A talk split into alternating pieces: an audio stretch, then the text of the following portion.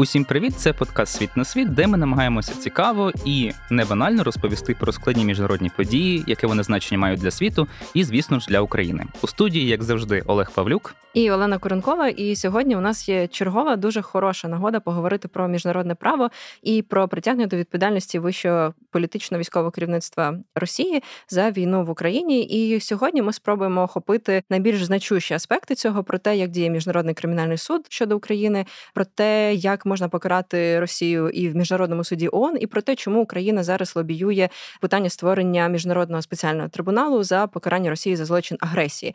Спробуємо хоча б тезово згадати про всі ці аспекти, аби дати відповідь собі на питання, на якому етапі зараз взагалі притягне Росію до відповідальності, що Україна зі свого боку може робити активніше, чого ми очікуємо від міжнародної спільноти. Словом, про все це будемо сьогодні говорити. А допомагатиме нам у цьому запрошений гість Антон Кориневич, посол з особливих доручень в Міністерстві закордонних справ України, головний представник України в питаннях, які стосуються міжнародного юридичного переслідування Росії. Пане Антоне, доброго ранку, дякуємо, що ви до нас приєднались. Вітаю, колеги. Хотілося б почати з такого загального питання. Ми загалом дуже багато говоримо про ті злочини, які Росія, російська армія, загалом як Росія як держава скоїла в Україні. Можна згадати низку воєнних злочинів, про які почали говорити дуже активно після того, як з'ясувалося те, що було в Бучі, те, що було в інших окупованих містах України, наприклад, там Ізюмі. Є, наприклад, той факт, що Росія здійснює воєнні злочини тим, що вона обстрілює масово цивільну інфраструктуру України. А тепер хотілося б більше поговорити про ті події, які відбулися буквально от нещодавно. Це, само собою, підрив Каховської гідроелектростанції, який, наскільки я знаю, поки не отримав якоїсь такої правової кваліфікації, принаймні на офіційному рівні. Так само останні обстріли Росією портової інфраструктури. Це, звісно, відбулося раніше, але зараз це не було особливо якогось такого розмаху. Як взагалі міжнародне право кваліфікує такі речі, і чи можна очікувати, що Росія буде притягнена до відповідальності за них?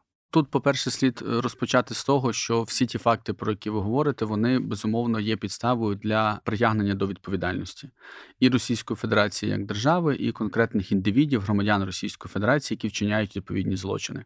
І тут дуже важливо говорити про те, що є два оцих вектори відповідальності у міжнародному праві. Відповідальність Росії як держави, по суті, як найбільшого порушника міжнародного права в двадцять першому столітті, так?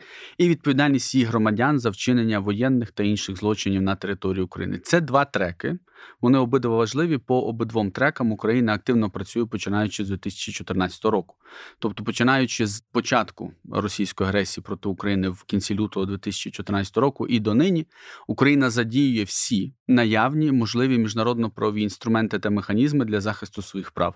Простіше кажучи, ми є в усіх міжнародних судах, де ми могли бути проти Російської Федерації у зв'язку з її порушеннями. Є певні прогалини, які не закриті, про них теж зможемо сьогодні поговорити, в тому числі і той же спеціальний трибунал є якраз і свідченням того, що є прогалини, які необхідно закривати. Зазначені вами прецеденти, так і злочини, зокрема і підрив Каховської ГЕС і обстріл портів, це, безумовно, може бути кваліфіковано як воєнні злочини в чинній парадигмі, так, тому що воєнні злочини – це категорія, яка знайома і для національного права України, і для міжнародного права, так, Міжнародний кримінальний суд має юрисдикцію щодо воєнних злочинів. Щодо Каховської ГЕС говорять також про злочин екоциду, відповідно до статті чотириста сорок першої Кримінального кодексу України, і тут національне право України може Може працювати з цим злочином як з екоцидом, але міжнародне право поки що такого злочину не знає. Тому важливо, що і національне право України, наша національна правова система і, власне кажучи, міжнародне право має інструменти, яким чином можна кваліфікувати такі події, і має інструменти для того, щоб притягнути винних до відповідальності.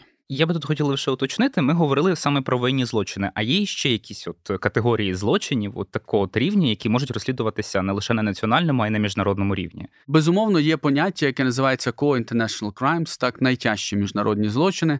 Це, зокрема, ті міжнародні злочини, щодо яких має юрисдикцію Міжнародний кримінальний суд, які прописані у статті п'ятій Римського статуту ем ка ес, де говориться про його предметну юрисдикцію. Це злочин геноциду, це злочини проти людяності, це воєнні злочини і це злочин агресії. От якраз ці чотири категорії вважаються найтяжчими з можливих злочинів, які тільки може вчинити фізична особа-людина. І, відповідно, Міжнародний кримінальний суд може працювати по цим чотирьом категоріям злочинів. Зі злочином агресії трошки окрема історія. Так, у нашій ситуації, у ситуації агресії Російської Федерації проти України, Міжнародний кримінальний суд не може здійснювати свою юрисдикцію щодо цього злочину. Тому, по суті, чотири категорії, і Міжнародний кримінальний суд, який може зараз працювати по ним, умовно за формулою три плюс один. Я лише тут маленьке уточнення хочу сказати. В принципі, ми ще будемо детальніше говорити про геноциди, про агресію. А ось для людей, які не дуже, там, пробачте, таке формулювання тямлять в міжнародному праві, як провести різницю між цим от воєнним злочином і злочином проти людяності? Бо це, ну, принаймні, коли я читав, ці категорії дуже часто переплітаються між собою. Так, вони дуже часто переплітаються. Більше того, під час збройного конфлікту, тобто війни, дійсно, одна і та сама подія може бути кваліфікована і так, і так. Важливою різницею є те, що злочини проти людяності можуть вчинятися в мирний час. І практика, і зразки ми маємо її в історії, так, це, до прикладу, і подія апартеїду у Південній Африці. Тому воєнні злочини – це злочини, які вчиняються тільки під час збройного конфлікту, або міжнародного, або неміжнародного. Злочини проти людяності, злочин геноциду можуть вчинятися як в мирний час, так і під час війни. Ну, але в нашій ситуації, в ситуації війни Росії проти України, безумовно, одна і та сама подія може бути кваліфікована, скажімо, національними судами, Міжнародним кримінальним судом і як злочини проти людяності, і як воєнні злочини, з важливою приміткою до того, що національні суди України працювати з злочинами проти людяності не можуть. Тому що у Кримінальному кодексі України, на жаль, досі відсутня стаття про злочини проти людяності. Тобто у нас наші українські правоохоронці, наші суди не знають такої категорії.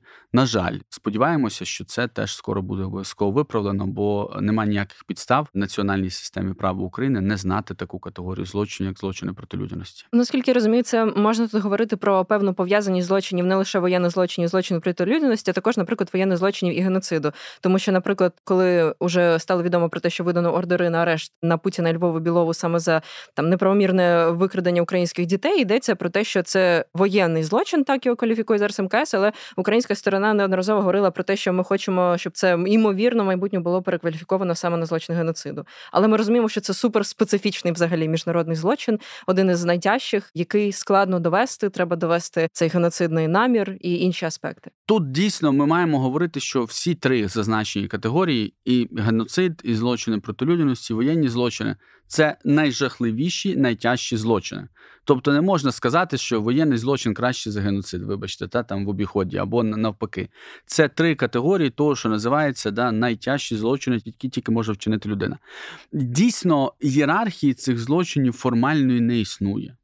Але десь неформально вважається, що геноцид є злочином серед злочинів, crime of the crimes, і найтяжчим з можливих злочинів. І дійсно, стандарт доказування у ньому дуже високий.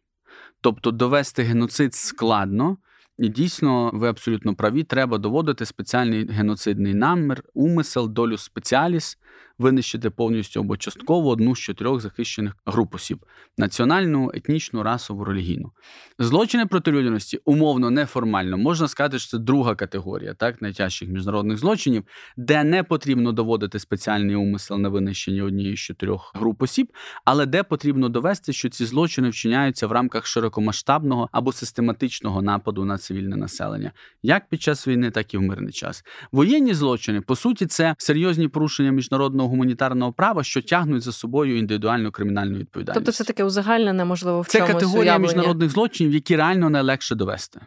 І саме тому той приклад, який ви наводите, дуже вдалий, мені здається, абсолютно ордери на арешт Міжнародного кримінального суду проти е, Путіна і Львова-Бєлової, що само по собі є історичною подією, так, тому що Путін став лише четвертим чинним главою держави, щодо якого ем ка ес видав ордер на арешт. Це реально історично і правильно, і це ми вітаємо таку поведінку Міжнародного кримінального суду, таку його роботу, діяльність.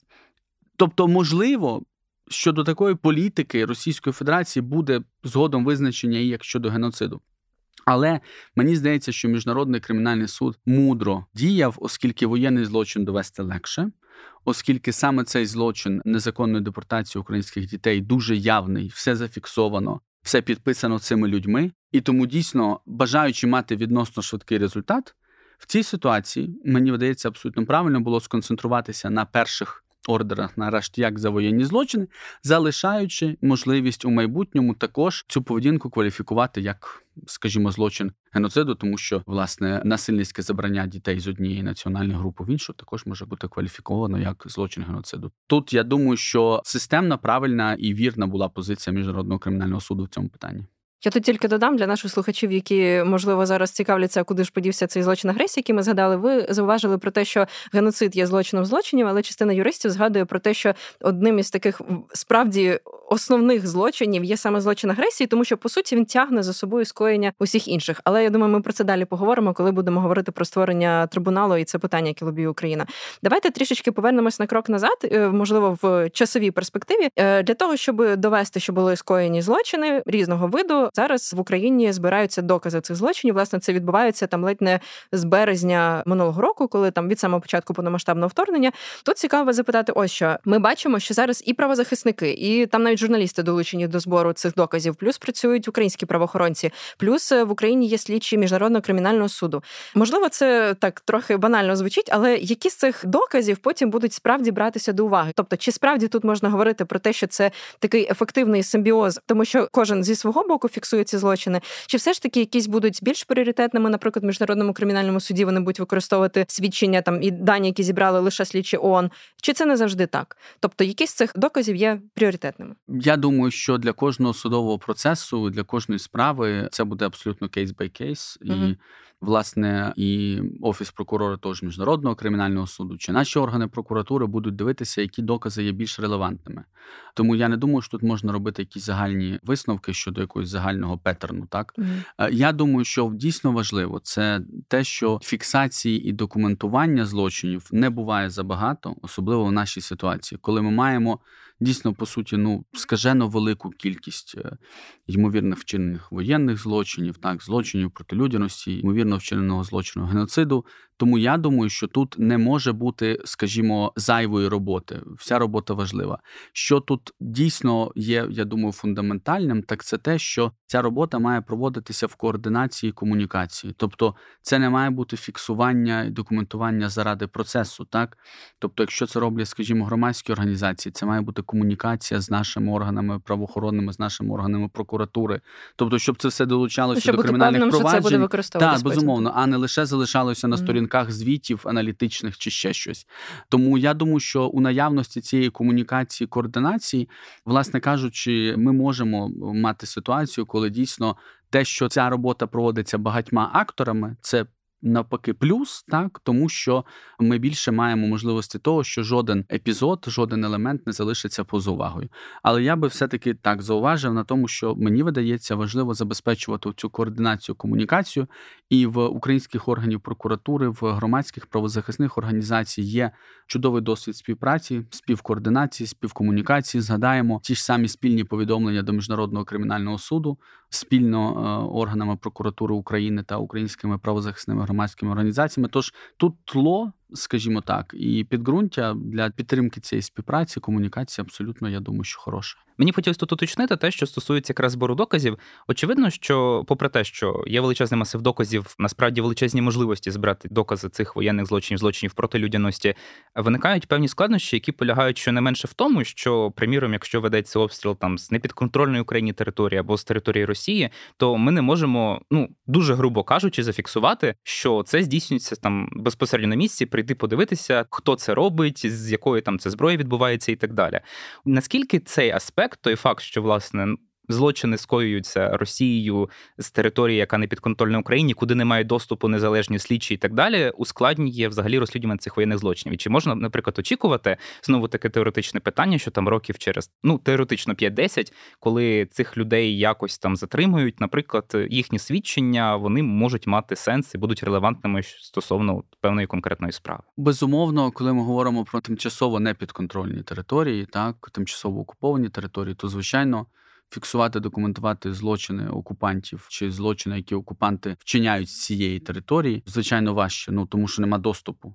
І доступ – це дуже важливо, так? Тому важче говорити про статистику, важче говорити про ще якісь речі. Одна справа, коли це там обстріл градом, чи смерчем, чи ураганом по нашій підконтрольній території, так, це можна зафіксувати.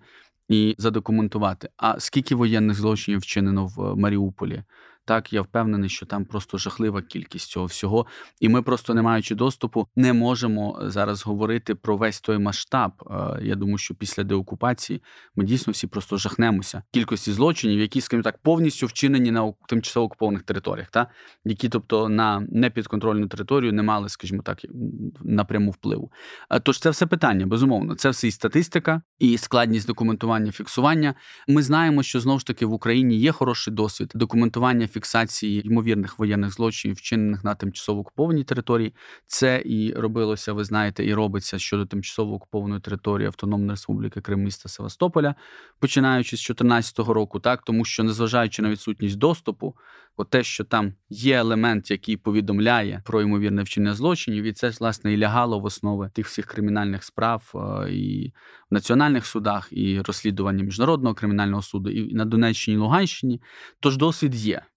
Але, безумовно, тимчасова відсутність доступу, вона впливає на ці моменти. Давайте узагальнимо, тобто, умовно, чисто теоретично, Міжнародний кримінальний суд може розпочати провадження щодо якогось злочину, який відбувся на окупованій території, якщо є, наприклад, свідчення людей, які виїжджають і розповідають про це. Якщо, наприклад, говорити про, я просто пам'ятаю, ця дискусія була, коли стався підрив Каховської ГЕС, тоді говорили про те, що, окей, доступу немає на цю територію, але є супутникові знімки, які, за якими можна, в принципі, зрозуміти характер, що там сталося, характер події. Чи цього достатньо, чи все ж таки не варто розраховувати на те, що ем ка ес зараз братиме до уваги те, що відбувається на окупованих території? Варто розраховувати, тому що, незважаючи на тимчасову відсутність доступу, є інші фактори, декілька з яких ви перелічили. Це, зокрема, свідчення наших громадян, це, зокрема, супутник, це, зокрема, аналіз території, прилеглої до тимчасово окупованої території. Тож все це береться до уваги. Я впевнений, що в цій ситуації немає неважливої інформації. Вся інформація важлива. Я думаю, що Міжнародний кримінальний суд може розпочинати провадження в таких ситуаціях. Знову ж таки, якщо ми подивимося на перші два ордери на арешт, видані Міжнародним кримінальним судом, то це злочини, вчинені на тимчасово окупованих територіях з задіянням території третьої держави Російської Федерації. І, можливо, ще однієї. І, можливо, ще однієї третьої держави. Відповідно, це говорить про те, що ось вам, по суті, свідчення того, що той же Міжнародний кримінальний суд може активно працювати в таких ситуаціях.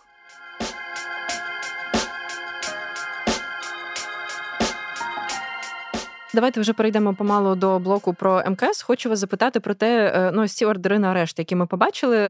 Можливо, для когось стало несподіванкою те, що ордери були видані саме за воєнні злочини, саме щодо дітей. Чи можна пояснити, чому? Чи справді тут, на вашу думку, зіграла ось ця гласність, те, що самі виконавці злочину не приховували його і досить публічно підтверджували це? І ми чуємо там на зустрічах це Путіна, Львова-Бєлова, яку не обговорюють, наприклад, вивезення українських дітей. Чи все ж таки це просто сам характер злочину, що він здійснюється щодо такої вразливої категорії, як діти?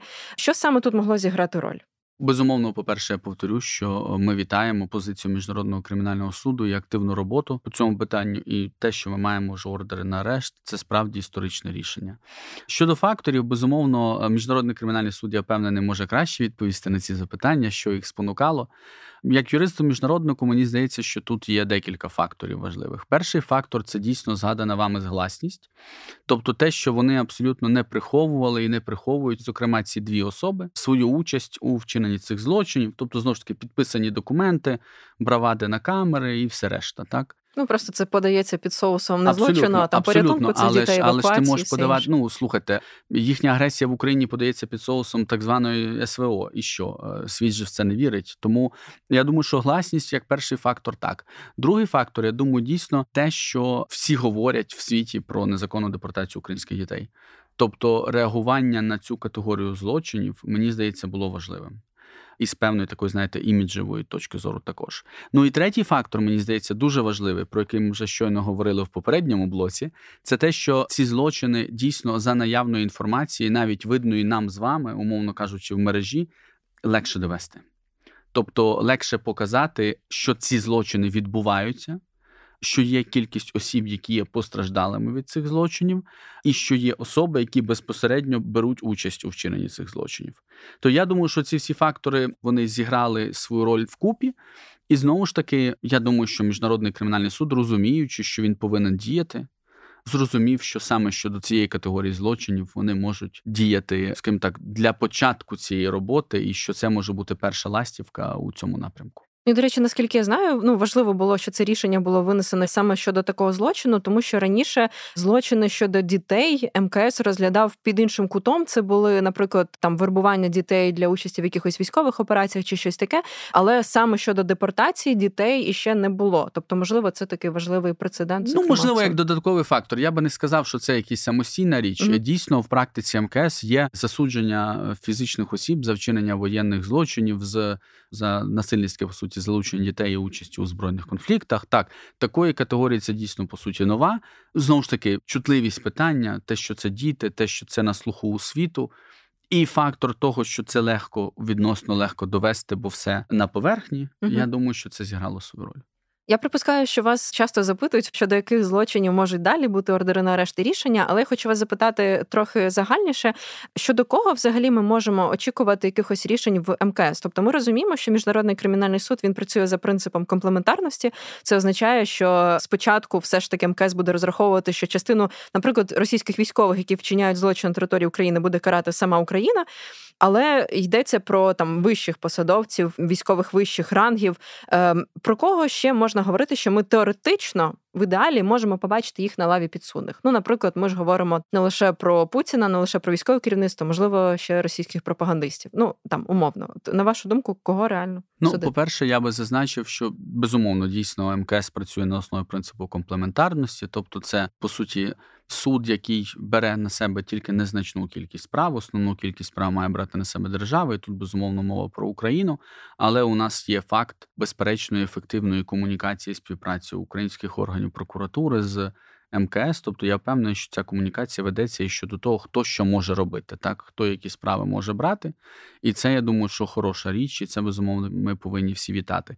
Щодо того, хто може бути подальшими підозрюваними, так, і суб'єктами для видачі ордеру на арешт в ем ка ес, я думаю, що це можуть бути посадовці Російської Федерації, як цивільні, так і військові начальники, які вчиняють масові злочини під час міжнародного збройного конфлікту, війни Росії проти України.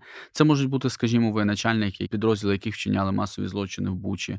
Це можуть бути ті, хто підірвали Каховську ГЕС. Це можуть бути ті, хто вчиняють масові злочини на тимчасово окупованих територіях за наявності відповідної інформації. Умовний Тож, Пригожин я... може бути. Так? Why not? Uh, я думаю, що абсолютно. Uh, умовний Пригожин, умовний Мізінцев, там, я не знаю. Я думаю, що тут багато осіб, які можуть бути цікавими. І це мають бути ті особи, які умовно керували певними підрозділами, частинами чи групами людей, які, відповідно, були на території України і вчиняли певні злочини на нашій землі. До речі, щодо Пригожина, я вас одразу переб'ю. Ми про це вже говорили, про те, що в Росії специфічний погляд на приватні військові компанії і найманство як таке, але взагалі от цікаво, як можна карати вагнерівців, ну і загалом, як можна покарати найманців в міжнародних судах? Це реально? Чи тут треба зважати просто на специфіку того, що це, ну, в випадку Росії, це афілійовані з російською владою структури, з російським Міноборони? Ви знаєте, оце, мені здається, теж досить таке чутливе і непросте питання, тому що за фактом найманства треба думати, чи є юрисдикція, щодо якої можна працювати по цьому питанню. Плюс, якщо ми подивимося на перший додатковий протокол до Женевської конвенції, де є визначення найманства, і на Міжнародну конвенцію про визначення найманства, то там є кумулятивні критерії, які мають співпадати всі, тому що що таке кумулятивні критерії, вони мають співпадати всі для того, щоб визнати особу найманцем. Там, наприклад, є такі критерії, як громадянство держави. Угу, так, так, що це мають бути Тому, громадяни, іноземні я громадяни. Би, абсолютно. Так. Тому я би з найманством взагалі, чесно, справи би не мав як з фактом, а я би мав справу з воєнними злочинами, які ці люди вчиняють. Бо це набагато більш ефективно. Бо ти маєш Національні суди України, ти маєш ем ка ес. Той же ем ка ес найманством не займається.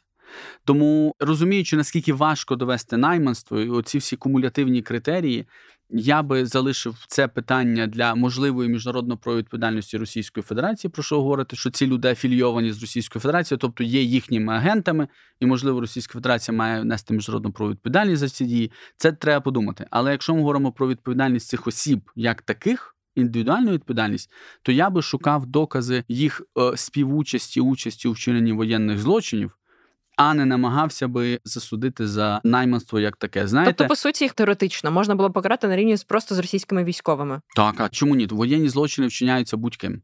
незалежно від того, хто ти є юридично. Так, якщо ти вчиняєш воєнні злочини під час збройного конфлікту.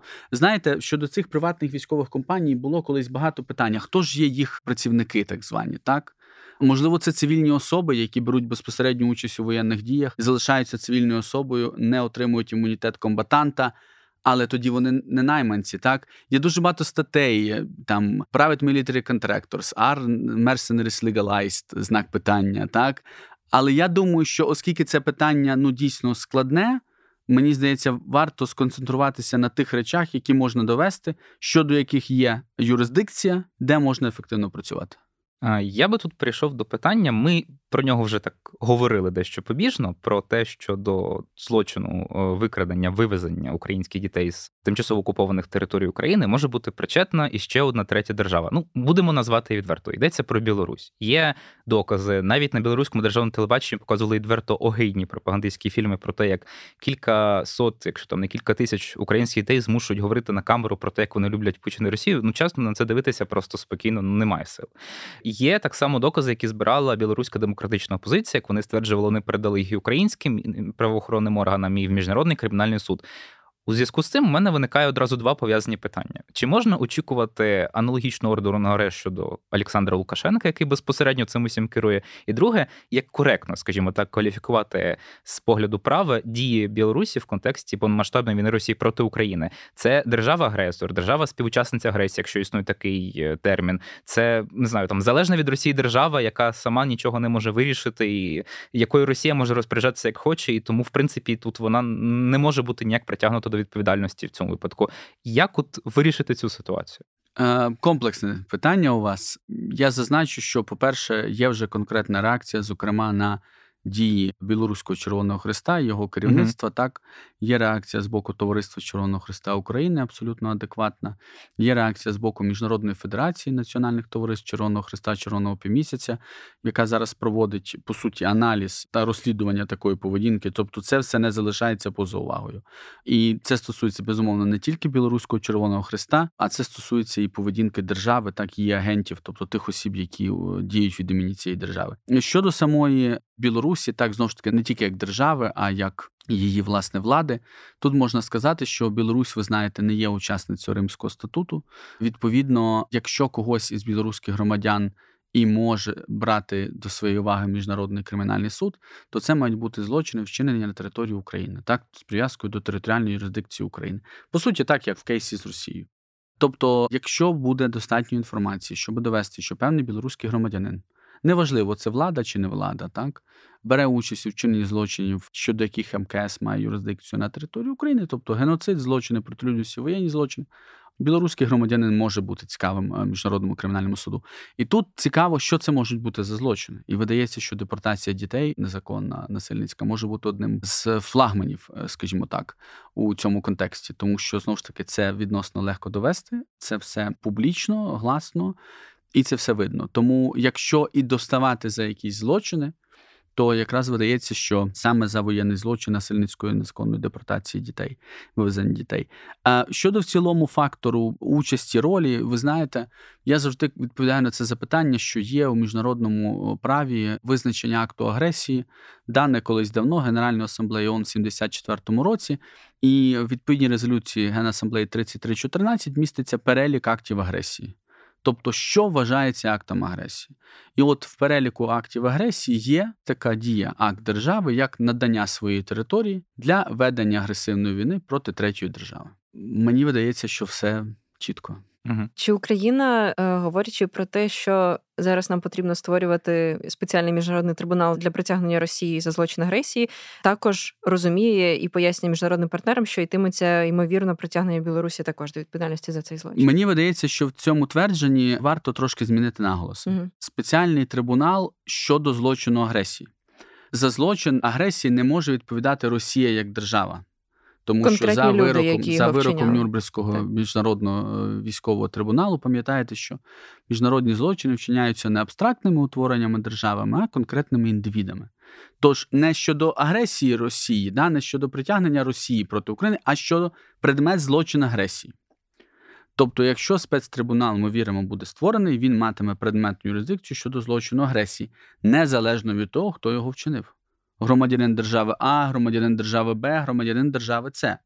Так походитиме це все з того, що цей злочин агресії вчинений проти України на території України, незалежно від того, громадянином якої держави є ця особа. Безумовно, ну, з точки зору практичного життя і розуміння ситуації, це абсолютно очевидно має бути більша кількість саме громадян Російської Федерації. Але чому це не можуть бути громадяни інших держав, якщо буде доведено, що вони вчиняли злочин агресії проти України? А що таке злочин агресії? Це той самий акт агресії з резолюції тридцять три чотирнадцять сімдесят четвертого року, просто з приставкою, що тут йдеться про індивідуальні дії, тобто це особа, яка в стані керувати або віддавати відповідні накази, так, і вести політичне або військове керівництво держави. От вона віддає відповідні накази, і вона притягається до відповідальності за те, що її держава вчинила акт агресії. Можете тут деталізувати, як взагалі зараз Україна розуміє ось цей злочин агресії, ну, як міжнародне право його кваліфікує, в плані, які є докази і кого теоретично можна за нього покарати? Ну, тобто, зрозуміло, що теоретично, наскільки я розумію, там Путін, який віддавав наказ починати так звану спеціальну військову операцію, це є доказ того, що щось починається, що починається агресія. Чи там, я не знаю, військові командири, які ведуть свої підрозділи, перетинаючи кордон України незаконно, теж можуть бути притягнуті, бо вони безпосередньо цей кордон перетинали і вчинявся злочин агресії. Тобто про покарання кого саме ми говоримо? Угу. Тут, знову ж таки, почнемо з того, що агресія у міжнародному праві має дві площини поняття агресії. Це акт держави і це індивідуальний злочин. Так? Ми саме говоримо про притягнення до відповідальності за індивідуальний злочин, що полягає угу. у вчиненні акту агресії людьми, які мали на це відповідні повноваження. Тобто, коли ми говоримо про це, ми вже даємо наголос на те, що злочин агресії – це так званий leadership crime. Так, елітарний злочин, який можуть чиняти ті особи, які знаходяться в стані, або ж мають відповідні функціональні можливості надавати накази на початок ведення і продовження агресивної війни. Тобто, в міжнародному праві, а саме, якщо ми подивимося на визначення злочину агресії зі статті вісім біс Римського статуту Міжнародного кримінального суду, ми побачимо, що це leadership crime. Відповідно, саме тому за злочин агресії у міжнародному праві не можуть відповідати умовні там солдати, єфрейтори, сержанти, лейтенанти, тому що вони виконують накази своїх командирів. Це не йдеться про те, що ці люди не мають бути притягнуті до відповідальності. Просто за іншими Просто злочинами. Просто за іншими злочинами. Скажімо, за воєнні злочини, якщо вони їх вчиняють. Але за злочин агресії, за задумом міжнародного права, за розуміння, мають відповідати ті, хто мають відповідні повноваження на віддання відповідних наказів, прийняття відповідних рішень. Тому у випадку створення спецтрибуналу, знову ж таки, ну, можливо, двадцять осіб можуть бути обвинуваченими, там плюс-мінус, так? Але це не може бути величезна кількість. Це не говорить про те, що величезна кількість не має бути притягнута до відповідальності. Має бути, але в рамках інших злочинів. Я зауважила про докази. Можете тут теж докладніше пояснити? Бо мені здається, що це ті речі, які для нас є очевидними, що агресія вчинилася, але для міжнародного права цього недостатньо, цієї очевидності. Це треба якось доводити. Тобто, що саме є підтвердженням цього злочину агресії? Це один із факторів, чому нам в тому числі потрібен спеціальний трибунал, тому що злочин агресії є простим у доведенні. І ми переконані, що за декілька місяців роботи слідчих ми можемо мати вже те, що називається indictments та обвинувальні акти щодо певних конкретних осіб. Чому? А тому, що все відомо. Відомі відповідні накази, відомі відповідні публічні меседжі, заяви, відомі відповідні всі факти. Тобто злочин агресії у сучасному світі, особливо у ситуації агресії Росії проти України, дуже важко приховати. Тому я переконаний, що за наявності політичної волі держав, так, до створення такого механізму, і за наявності інших всіх факторів, обвинувачення, підозра по-нашому, так, або ж індайтмент, обвинувальний акт, може бути готовий за декілька місяців, тому що це все, знову ж таки, знаходиться на столі, це всі бачать. Я пам'ятаю, я вас запитувала про це близько року тому для свого матеріалу на Суспільному, і тоді ви зауважили про те, що кілька місяців, і, бачите, створити саму платформу для цього складніше, ніж цей час доведення. Ну, просто про те, що майже за рік в цьому, ну, певний прогрес є, я думаю, зараз ми про нього і поговоримо в створенні трибуналу, але все ж таки все не так просто. Давайте нагадаємо нашим слухачам про те, що навіщо взагалі Україні спеціальний трибунал щодо доведення злочину агресії, тому що Міжнародний кримінальний суд у випадку України України не покриває цей злочин. Ані Україна, ані Росія не є стороною Римського статуту наразі, і треба створювати іншу платформу для того, щоб можна було покарати російське військово-політичне керівництво безпосередньо за злочин агресії. Тут одразу уточню, правильно я розумію, що ми говоримо про злочин агресії, вчинений ще в дві тисячі чотирнадцятому році? Чи ми говоримо насамперед про двадцять другий? Мені здається, це важливо. Чи ці уточнити. Кейси якось розводяться? Так, так. Ми, ми починали з вами нашу бесіду сьогодні з того, що Україна з дві тисячі чотирнадцятого року ефективно використовує всі наявні угу. міжнародно-правові інструменти і механізми для захисту своїх прав, в тому числі ми знаходимося в всіх судах, де ми могли подати позовну заяву проти Російської Федерації, але є дві прогалини у цій архітектурі міжнародної відповідальності, які ми вважаємо є визначальними, які необхідно заповнити. Перша прогалина якраз це відповідальність за злочин агресії, друга прогалина це компенсаційний механізм, так? Тобто механізм, який займатиметься компенсаціями шкоди, збитків, завданих збройною агресією Російської Федерації. Ми переконані, що без заповнення цих двох прогалин ми не можемо говорити про те, що відповідальність настала. Тепер, чому нам важливо створити спеціальний трибунал? Перший фактор ми з вами щойно обговорили, так, це певна швидкість роботи по злочину агресії, яка є очевидною для всіх. Тобто, реально процесуальні документи можуть бути готові досить швидко, було б бажання. А другий момент – воєнні злочини, злочини проти людяності, злочин геноциду – це страшні, найтяжчі міжнародні злочини. Але вони є певними елементами, епізодами. Вони не засуджують війну як таку. Тобто вони засуджують певні дії, вчинені під час війни. Злочин агресії дає можливість засудити представників вищого політичного і військового керівництва держави за вчинення саме акту незаконної війни, агресивної війни. Так, тобто, якщо ми говоримо, що Росія має понести відповідальність за війну проти України, то це саме злочин агресії. Тобто саме злочин агресії, ви ставили запитання або робили коментар, так, щоб якийсь міжнародний злочин там серйозніший. Ну, зараз вважається, що злочин геноциду найтяжчий, але разом з тим, коли геноцид називають crime of the crimes, злочин агресії називають supreme international crime, так, тому що він породжує, як ви зазначили, всі інші злочини, особливо в нашій ситуації, коли у нас не було жодного воєнного злочину, не було жодного там не міжнародного збройного конфлікту, як, можливо, десь в Африці, де воєнні злочини вчинялися без злочину агресії. Тут у нас злочин агресії це все породив, тому для нас це так і важливо. І також ми вважаємо, що злочин агресії проти нашої держави і акт агресії з боку Російської Федерації, акти агресії, вони вчиняються з дві тисячі чотирнадцятого року. І це можливість також розглянути ті моменти, які є важливими, власне, з дві тисячі чотирнадцятого року. І, скажімо, говорити про тимчасову окупацію Криму, за яку, як ви знаєте, наразі в нас немає судового органу, куди ми підемо з цим питанням, але от злочин агресії, він міг би покрити всі ці питання. Тому створення спеціального трибуналу і забезпечення відповідальності за вчинення злочину агресії проти України – це системна річ, це річ, яка допоможе нам забезпечити повноцінну, всеохоплюючу відповідальність за російську війну в Україні. Без створення спецтрибуналу, без забезпечення відповідальності злочин агресії, ну, говорити, що повноцінна відповідальність настала, мені здається, буде недоцільно.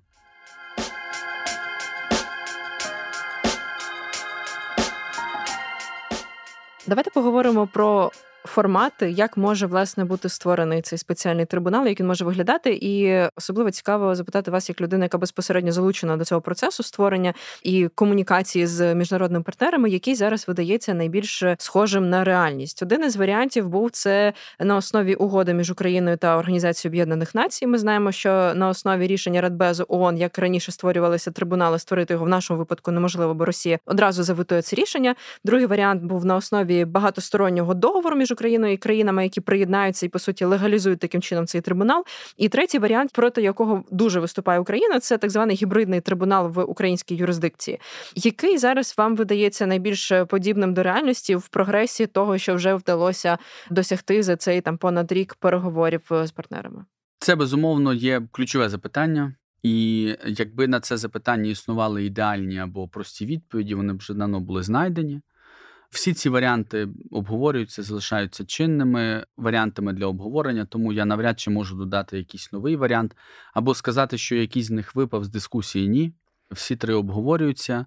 Я думаю, що дуже важливо, що сьогодні багато з наших міжнародних партнерів підтримують ідею того, що спеціальний трибунал має бути створений. Тобто, дійсно, є багато держав, зокрема тридцять вісім держав, учасників коаліції, коргруп щодо створення спецтрибуналу, так всі ми там у цій коргруп об'єднані ідеєю того, що має бути створений судовий механізм, що залишитися так, як воно зараз є, без відповідальності злочин агресії не може такого. Коли ми кажемо про ці тридцять вісім країн, просто уточню, це на яких рівнях погоджено? Тобто це саме лідери країн, які сказали, це що так, трибунал має бути? Участь у коргруп беруть юридичні радники Міністерства закордонних справ, угу. тобто ключові юристи ем зет ес держави, але ви могли бачити, в тому числі дев'ятого травня цього року був проведений онлайн-саміт глав держав та урядів коргруп за головування президента України Володимира Зеленського, де брали участь, зокрема, лідери держав на рівні президентів, прем'єр-міністрів.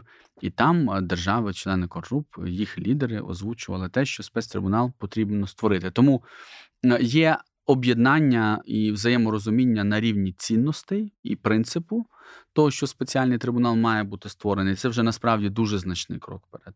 Дійсно, залишилося знайти відповіді на оце чутливе, ключове питання щодо формату або ж моделі його створення. І можете якось спрогнозувати, принаймні, чи дочекаємося ми, ну, якщо навіть там не цього року, але в принципі, якщо це питання за понад рік таки не вирішилося, чи взагалі от варто очікувати, що буде там якесь остаточне рішення, ми знайдемо якийсь формат, який задовольнить усіх? Ну, ви знаєте, я би не сказав, що це настільки фундаментальна річ, що там за рік це питання не вирішилося. У нас за рік всередині держави інколи так, є речі, які не вирішуються. Я не бачу в цьому проблеми. Це міжнародне право. Для міжнародного Наприклад, права Римський рік... статут, який Україна ніяк не ратифікує. Для міжнародного права рік – це лише мить. Я розумію, всі хотіли би, щоб все вже було зроблено. І повірте, ми так само. Ми працюємо без вихідних, без відпусток, без нічого над цим питанням двадцять п'ять на сім. Не виправдовуйтесь, ми віримо. Ми не виправдовуємося, просто, мені здається, громадянам важливо розуміти, що це міжнародні відносини і бажання української сторони, української дипломатії, наші дії – це важливо, але нам потрібна підтримка наших міжнародних партнерів. І, власне, якби це лежало, це питання тільки від нас, ми б вже все давно створили. Але нам потрібно, щоб е, нас підтримують зараз на рівні принципу цінності, нам треба знайти модель, формат, які будуть підтримувати вже, щоб ми могли конкретно вже працювати. Тож я впевнений, що цей момент настане, тому що я думаю, що якщо спеціальний трибунал не буде створений, то це дуже серйозний негативний сигнал для всього світу, для всього міжнародного співтовариства. Про те, що ми не змогли знайти відповідь на питання. По суті, Росія переграла в цій ситуації світ.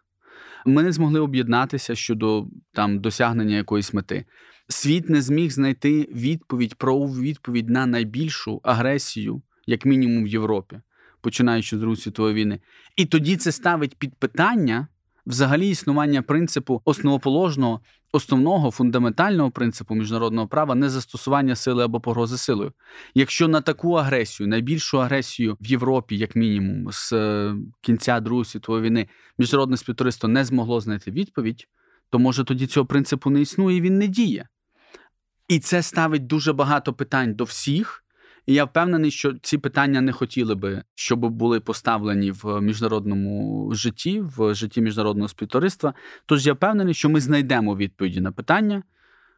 Ще раз кажу, якби вони були прості, ідеальні, ми би вже це зробили. Але якщо не знайти відповідь на це питання сьогодні, я думаю, що цілком може бути, що і концепція агресії, незастосування сили – можуть залишитися темою для рефератів студентів під час навчання в закладах вищої освіти.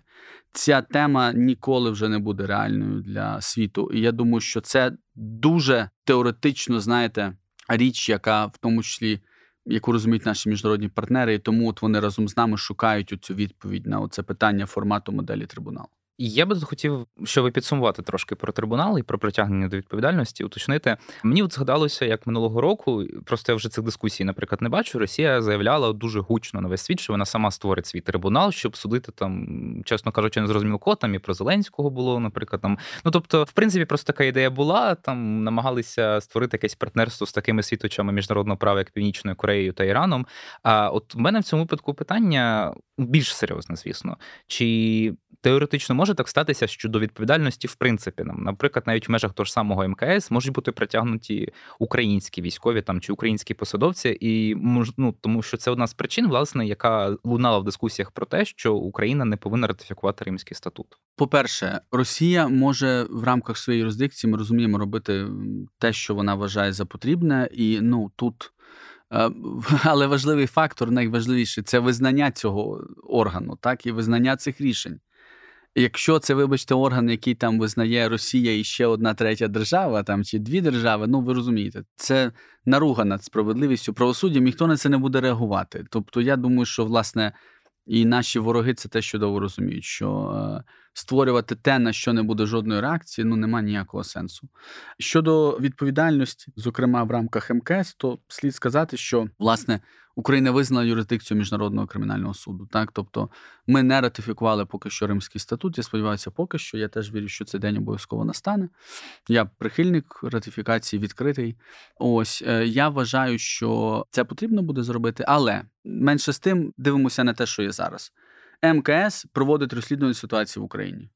Основа його юрисдикції щодо цього розслідування – це територія України, територіальна юрисдикція і вчинення злочинів на території держави, яка дала згоду, попросила ем ка ес так розслідувати ситуацію на своїй території. Будь-який громадянин будь-якої держави може бути притягнутий до відповідальності у Міжнародному кримінальному суді за вчинення воєнних злочинів, злочинів проти людяності, злочинів геноциду на території України. Крапка. Угу. Хотілося б насамкінець перейти до ще одного блоку притягнення, власне, Росії до відповідальності. Це ті справи, які розглядаються в Міжнародному суді ООН. Ви можете мене зараз поправити, наскільки я знаю, є такі два великі кейси. Перший, який були подано ще в дві тисячі сімнадцятому році, що стосується порушення Росії двох конвенцій про заборону фінансування тероризму і про заборону расової дискримінації. Тому що, власне, Україна і Росія є підписантами обох цих конвенцій, тому, власне, так і було обґрунтовано, чому саме за ними подається позов. І буквально в червні минулого місяця ви брали якраз участь, я так розумію, першому, власне, судовому слуханні публічному, там, де ще мала бути присутня російська сторона якраз. А от в цьому контексті позов було подано в дві тисячі сімнадцятому році, зараз дві тисячі двадцять третій рік. Коли нам варто очікувати рішення і, в принципі, те, що ви побачили там в Гаазі, воно дає підстави сподіватися, що це рішення буде для нас позитивним? Давайте трішки тільки поправимо. Mm-hmm. У нас є проти Російської Федерації дві справи зараз в Міжнародному суді ООН. Перша справа, зазначена вами, це про звинувачення у порушенні Російською Федерацією двох конвенцій. Конвенції про заборону фінансування тероризму і про ліквідацію всіх форм расової дискримінації. Позов поданий в дві тисячі сімнадцятому році. Зараз у червні були не перші слухання. Слухання були і раніше, але вони були щодо юрисдикції. Зараз слухання були по суті справи, on the merits. І тому ці слухання в червні були важливими, тому що вони були першими слуханнями, по суті, справи взагалі в усіх міжнародних судових інстанціях у справах України проти Російської Федерації.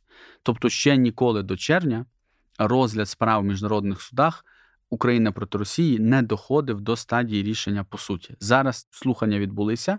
Міністерство закордонних справ, наші юридичні радники, ми представляли позицію уряду України. Російська Федерація представляла свою позицію, вони були присутні в суді. Ми сподіваємося, що досить скоро можемо очікувати на оголошення рішення по суті цієї справи, то вже фінального рішення, так? Знову ж таки, тому що вже наступна стадія – це оголошення рішення. Будемо вірити і сподіватися, що це ми зможемо почути це рішення цього календарного року. Уже цього. Сподіваємося. Mm-hmm. Це від нас не залежить, ви розумієте. Але дивлячись на практику попередню, ми сподіваємося, що це може бути цього року.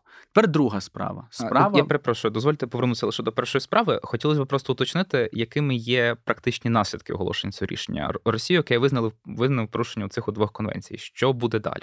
Ну, по-перше, важливо, щоб Міжнародний суд ООН сказав про те, що Російська Федерація винна у порушенні цих двох конвенцій.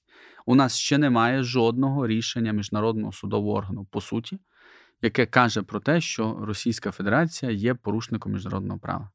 Це все, там можемо казати, що it goes without saying, ми це всі розуміємо, але нам треба ці судові рішення. Тому це само по собі дуже велика цінність.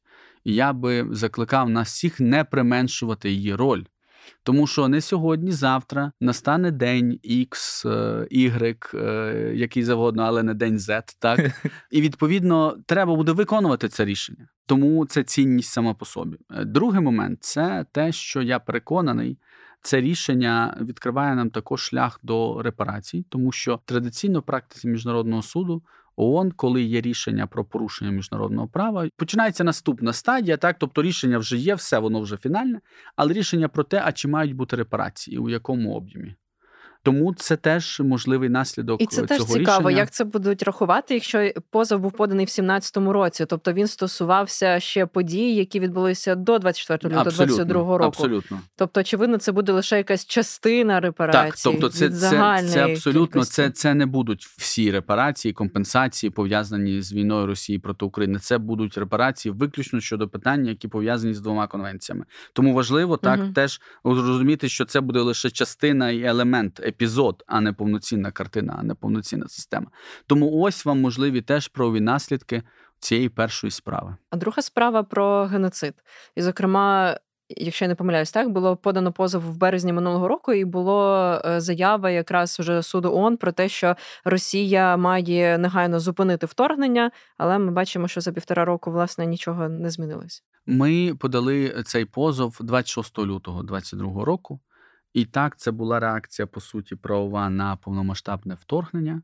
Власне, це не справа про геноцид. І це теж важливо, mm-hmm. я думаю, нам, нам розуміти, що це справа про звинувачення в геноциді.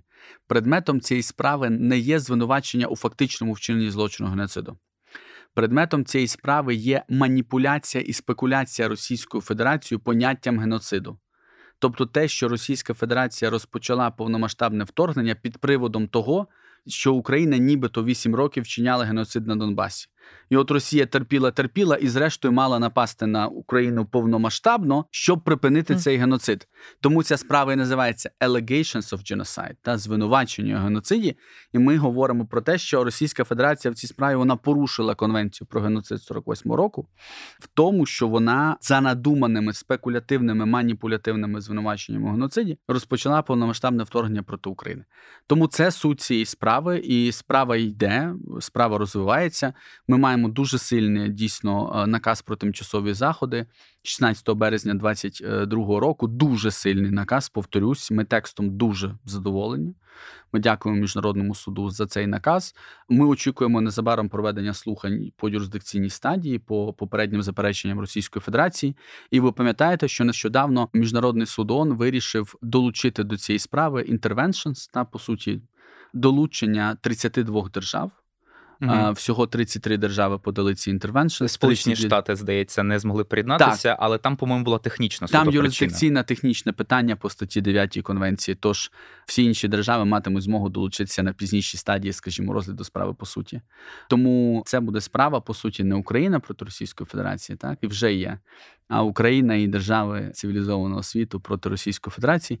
І зазначу, що теж ми очікуємо ближчим часом на слухання в цій справі, але не по суті справи, а стосовно юрисдикційних. А той аспектів. Факт, що Росія не дослухалася до рішення шістнадцятого березня минулого року і продовжувала агресію, це є якоюсь ускладнюючою обставиною? Є таке поняття «aggravation of dispute» – посилення спору, uh-huh. погіршення ситуації, погіршення спору.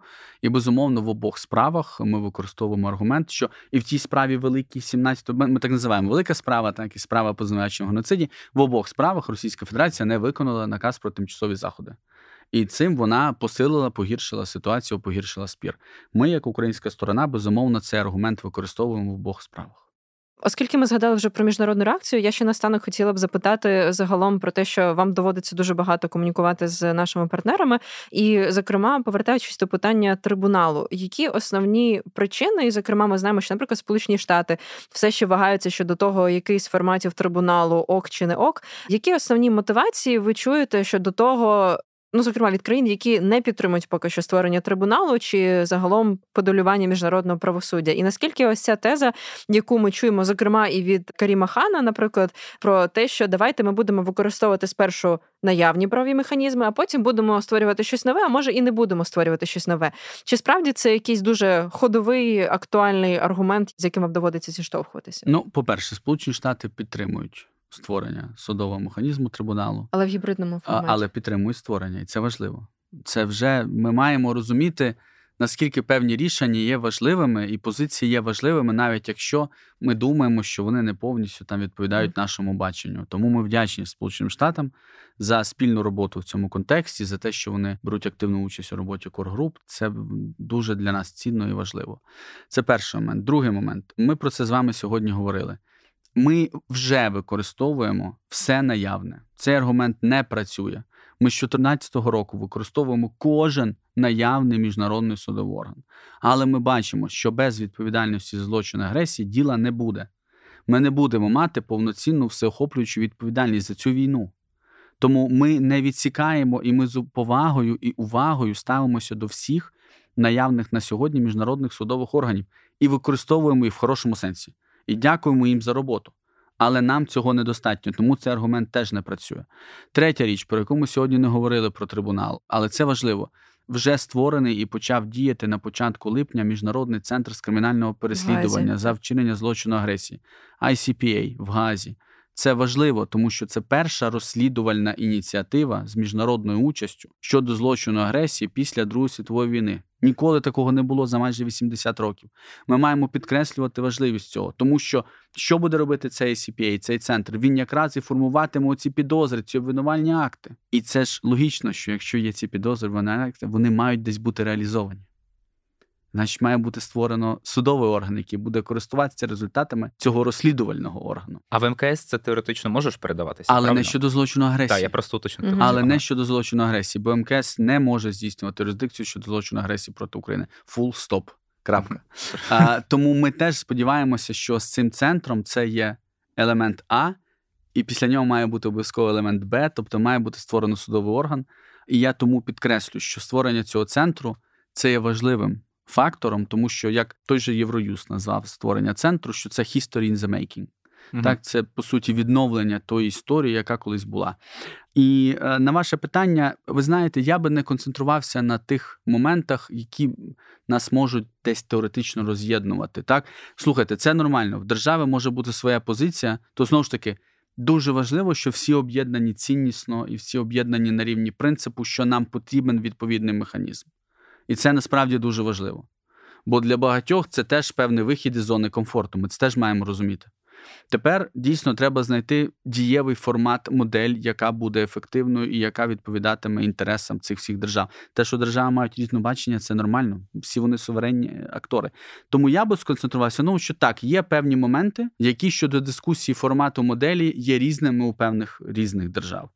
Але найважливіше, ми всі об'єднані принципом, ми всі об'єднані ціннісно, коргруп працює, ми маємо план роботи на найближчий час, тож ми будемо рухатися до нашої мети.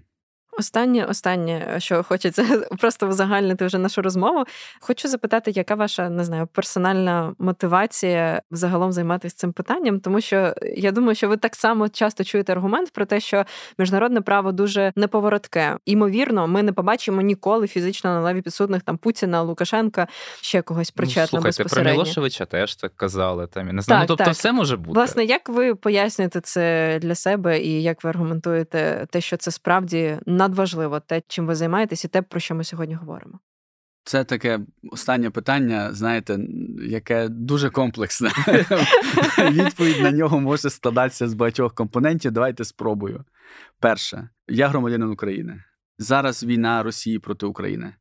Мені важливо бути корисним в своїй державі. Не десь з Нью-Йорка, Варшави мріяти про Україну, а робити тут і зараз щось для неї. Мені видається, що я, як український юрист-міжнародник, можу принести певну користь зараз в тій якості, в якій я зараз працюю. Це перший момент. Другий момент. Мені здається, це питання, знаєте, відповідальності нашого покоління. Покоління до нас, чудових, розумних, інтелектуальних людей, не змогли зберегти свою державу. Мені здається, наше покоління має відповідальність моральну це зробити. І в нас це має вийти, в нас це виходить. Третій момент. Я вірю, що юридична сфера є дуже важливим доповненням до наших перемог на фронті. Тому що ми повинні в юридичному плані показати, довести весь цей масштаб порушень міжнародного права з боку Російської Федерації. Бо, як я вже зазначив, я маю переконання, що Російська Федерація є найбільшим порушником міжнародного права двадцять першого століття. Нам потрібно це довести в судах. Тому що, четвертий момент, я переконаний, настане день, коли оці всі порушення, за них обов'язково настане відповідальність. І обов'язково ця відповідальність буде здійснена. І для цього нам потрібно мати оцю колекцію, це портфоліо судових рішень, які будуть говорити про те, що Російська Федерація має зробити А, Б, С, Д. Тому мені здається, що це внесок нас, українських юристів, юристів-міжнародників, у нашу спільну справу, у нашу боротьбу проти російського агресора, який є необхідним. Бо ви бачите, в результатах всіх збройних конфліктів, які відбувалися в крайній час, у нас завжди були певні процеси, так, у нас завжди були певні речі. Ну, мені здається, що та агресія Росії проти України, яка є найбільшою, знову ж таки, в Європі після сорок п'ятого року, вона заслуговує на свій трибунал окремий. Тому якось дуже комплексно, багато, але мені здається, що це треба робити, незважаючи на всі складнощі, які виникають. Дякую. Мені здається, що це натхненна відповідь на останнє питання. Вона є чудовим підсумком нашої дуже комплексної і досить довгої розмови, але я переконаний, що нашим слухачам було цікаво. Нагадаю, що в нас в етері був Антон Кориневич, посол з особливих доручень в ем зет ес, головний представник України в питаннях, які стосуються міжнародного юридичного переслідування РФ, і, власне, його регалії безпосередньо говорять про те, про що ми сьогодні і говорили. І дякуємо нашим слухачам, що були з нами. Ми не втомлюємося все-таки відстежувати тему міжнародного правосуддя. Я думаю, у нас ще буде нагода неодноразово про це говорити і говорити багато. І чому це важливо, ми, власне, сьогодні також, я думаю, вас переконали. Не забувайте слухати наш подкаст на всіх доступних платформах і, власне, на сайті Української правди теж. Не забувайте його коментувати, критикувати, пропонувати свої теми на наступні випуски. І, сподіваюся, почуємося вже незабаром. Бувайте. Па-па. На все добре.